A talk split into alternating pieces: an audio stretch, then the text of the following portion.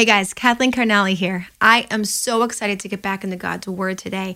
We finally made it to James chapter 2, and I want to open up with the first verse. My brethren, have not the faith of our Lord Jesus Christ, the Lord of glory, with respect of persons.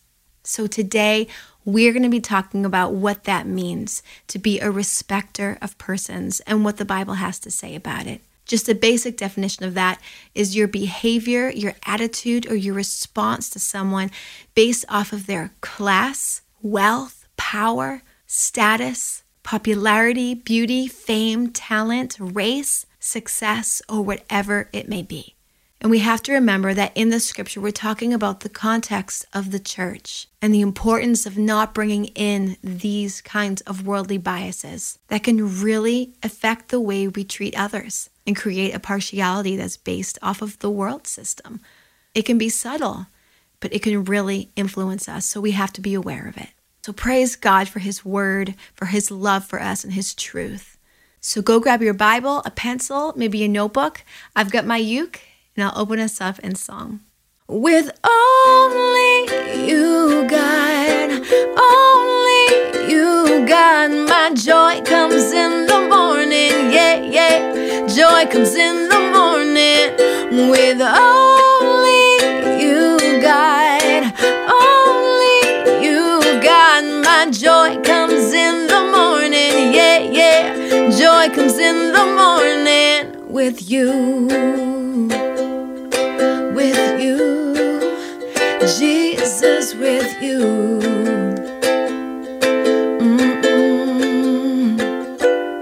With you. Thank you for your joy, God, that comes in the morning. Thank you for your spirit and your truth.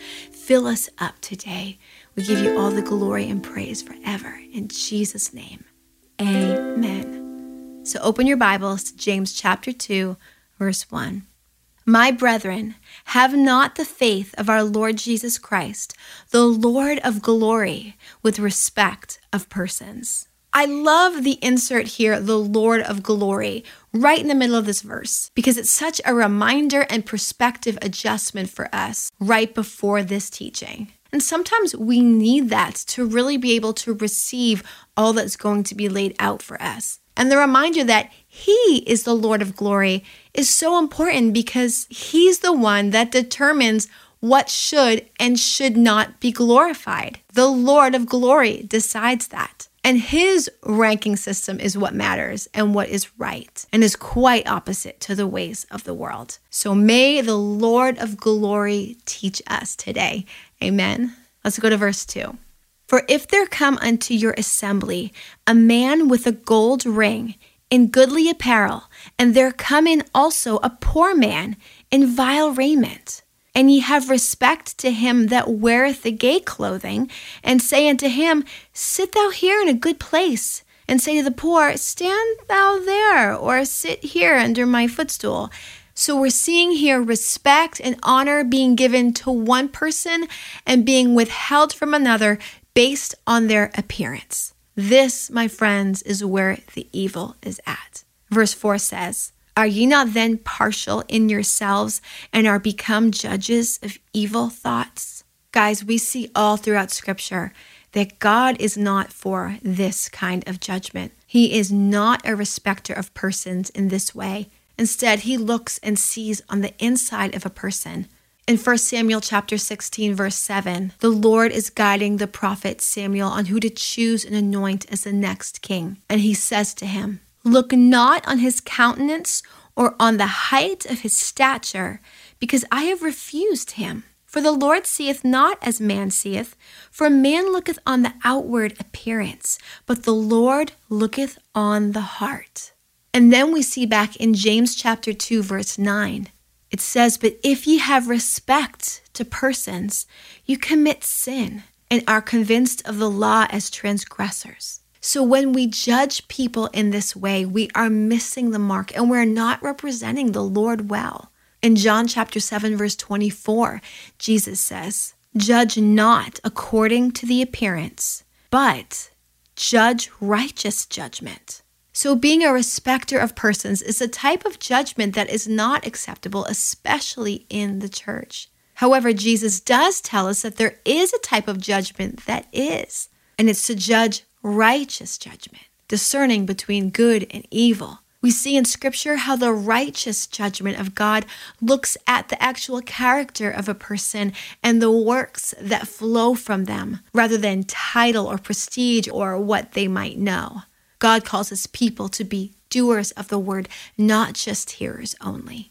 1 Peter chapter 1 says, starting in verse 15, But as he which has called you is holy, so be ye holy in all manner of conversation, because it is written, Be holy, for I am holy. And if ye call on the Father, who without respect of persons judgeth according to every man's work, pass the time of your sojourning here in fear.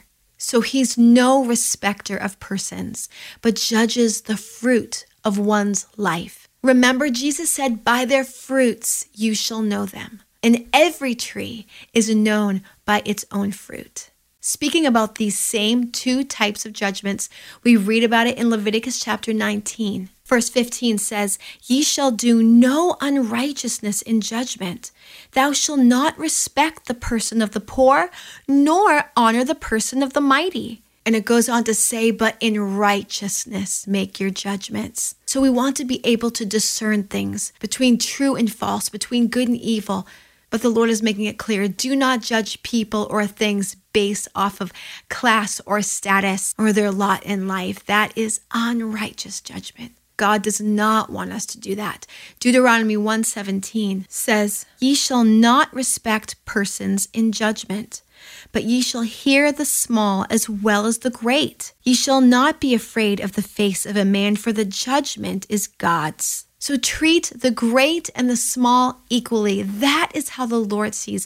And like it says, the judgment is God's. He is the one who determines and teaches us righteousness. So let's go back to our text in James chapter 2, starting in verse 5, and see how the word of God directs us in response to being a respecter of persons. Hearken, my beloved brethren, hath not God chosen the poor of this world, rich in faith, and heirs of the kingdom which he hath promised to them that love him? So God has chosen the poor, and He says they are actually rich, rich in faith, and heirs of the kingdom, which is promised to those that love Him. Verse 6 says, But ye have despised the poor. And again, He's talking to the church. Do not rich men oppress you and draw you before the judgment seats? Do not they blaspheme that worthy name by the which ye are called? So, who's James talking about here? He's talking about a person that uses their wealth for power, control, and manipulation. This kind of stuff happened then, and it certainly happens now as well. This being a respecter of persons is alive and well, and we have to be able to identify it, especially in ourselves. Often we see being a respecter of persons being connected with the receiving of gifts, or even being bought or influenced with money. Deuteronomy 16 19 says, Thou shalt not respect persons, neither take a gift. For a gift doth blind the eyes of the wise and pervert the words of the righteous. It's very easy to feel a sense of obligation when someone blesses you.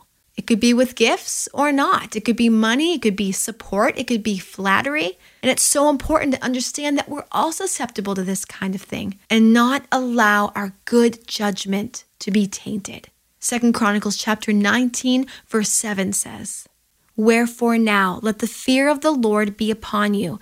Take heed and do it, for there is no iniquity with the Lord our God, nor respect of persons nor taking of gifts. So, the context of this verse is teaching how to have good judgment. And we see again that receiving of gifts being connected with being respecters of persons, and how the Lord does not do that, and there is no iniquity in his judgment. We see in Proverbs 28, verse 21, to have respect of persons is not good, for for a piece of bread, that man will transgress. So we see here how a person like that can easily be bought off and have their judgment swayed. The Bible is clear when it shows us where being a respecter of persons leads and how the Lord calls us to judge righteously, not unrighteously. And then, one last important point I want to make is this I personally have seen some of these verses here in James taken out of context before and used as an excuse for disrespect and dishonoring people. As far as honor goes, the Bible does teach us how to honor and how to do that correctly. For example, children are taught to honor their parents. We see that in Ephesians chapter 6 verse 2. We are taught to honor our elders and those who labor in the word to teach us. We see that in 1 Timothy chapter 5 verse 17. The Bible tells us to esteem others better than ourselves, without partiality and without vain glory. We see that in Philippians chapter 2 verse 3. The Bible says to honor one another in Romans chapter 12 verse 10. Wives to honor your husbands and husbands to honor your wives. 1 Peter chapter 3 verse 7. So the Bible does teach us a proper way to honor which is a completely different thing than being a respecter of persons. The Bible says in Romans chapter 2, starting in verse 9, tribulation and anguish upon every soul of man that doeth evil, of the Jew first, and also of the Gentile. But glory, honor, and peace to every man that worketh good, to the Jew first, and also to the Gentile. For there is no respect of persons with God. And last but not least, 1 Corinthians chapter 12 lays out for us the importance of honoring those in the body that otherwise would be considered less honorable in this world. Just like we talked about the poor in James chapter 2. 1 Corinthians 12, starting in verse 23, says, And those members of the body which we think to be less honorable, upon these we bestow more abundant honor and our uncomely parts or our less beautiful parts have more abundant comeliness, for our comely parts have no need. But God hath tempered the body together, having given more abundant honor to that part which lacked, that there should be no schism in the body, but that the members should have the same care one for another. Verse 26 And whether one member suffer, all the members suffer with it, or one member be honored, all the members rejoice with it. Now ye are the body of Christ. So we want to see how God sees. We want to have his heart for people. The point of this is to bring us all equal on the same playing field, to love one another, fulfilling that great commandment, just like Jesus said. We see all throughout Scripture how God humbles the exalted and exalts the humble, which is not the way of the world, but it is the way of God.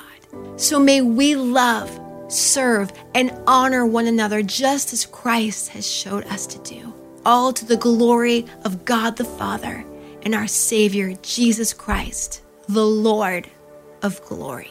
What I know is God is good. What I know.